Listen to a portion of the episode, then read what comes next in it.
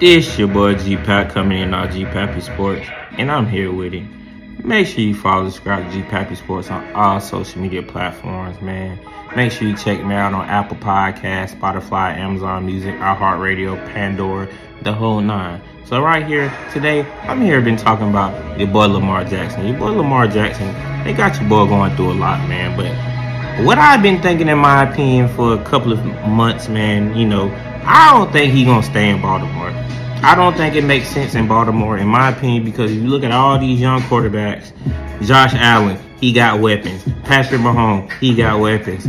Justin Herbert, he got weapons. Deshaun Watson, he got weapons. Kyler Murray, he got weapons. All these Jalen Hurts, he got weapons. Tua got all these weapons. But what does Lamar have other than his legs and his mobility? You know what he can do, but a player can only do so much himself. And sometimes I just feel like some of these franchises, some of these management just have it where it's a setup to failure.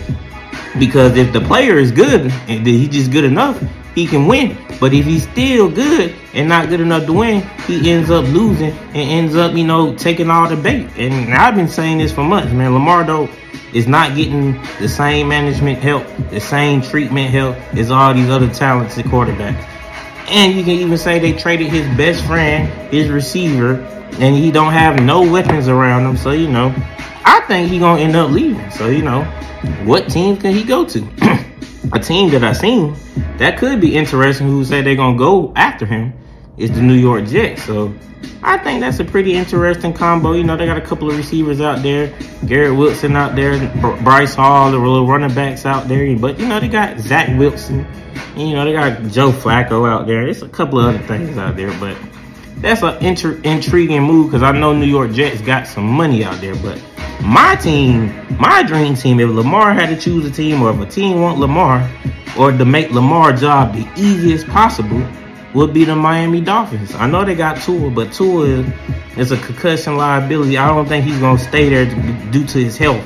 He should be around a franchise that's going to take care of him. Need to be around a run-heavy formation team. Lamar Jackson to the Miami Dolphins Tyreek Hill on one end, Jalen Waddle on the other end, Mike Gesicki in the uh, tight end, Raheem Mostert and them boys in the backfield. He got space, he got speed. The read option is crazy. You can't overthrow Tyreek Hill. You can't overthrow Jalen Waddle. You can't underthrow Mike Gesicki. So I mean, you going you got to run attack. The read option is going to be ridiculous. So the you know the the playmaking skill will be there offensively and it will give Lamar Jackson, you know, an easier time to be in an offense rather than trying to force throws and get it out there. All you gotta do is mm, throw it out there, mm, quick slant, mm, throw it, give it out. You know, he ain't gonna be able, he ain't gonna be sitting there, you know, trying to make these type of decisions that's, you know, make mistakes. You know, because you know I've been on on the end of Lamar Jackson. He will turn the ball over. He will make crucial mistakes at times, but your boy is amazing. But that's because they got him doing so much. But they're not gonna tell you that because they're not giving him no help because they expect so much from him. So I think Miami Dolphins. I don't know if they got to get a couple, get rid of a few contracts, trade a couple of pieces, do a swap with you know Tua for Lamar Jackson, and you know get a couple of contracts down so you can have the cap money to get Lamar because Lamar want the money. But you know Miami got that, that they got that tax that tax luxury tax, so you gonna get your money. You're back home. The weather is good. The, uniforms gonna look good. The city's there. Everybody's gonna be there for you.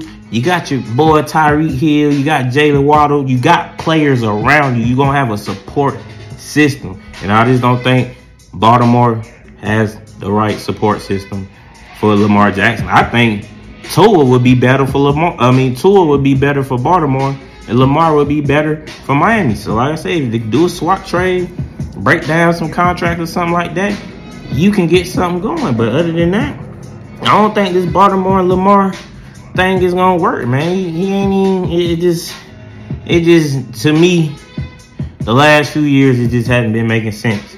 Cause by now you the guy got him some help. You had him. He had a team. What two, three years ago? He just didn't have a, a weapon. And then y'all kind of break down the team. Folks got hurt. Folks get traded and he's still there. And then you just got Roquan Smith uh, in the middle of the season, and then you just sign him for a hundred million dollar deal and gave him twenty two million guaranteed. So the money ain't even a problem. It's just it's just some type of I I don't know. It's just some type of pride that's in between either the management, the players, however you want to go. But I think at the end of the day, Lamar Jackson gonna dip. I think Miami would be the best situation. Go back home, make money, and be home, and be around a good team.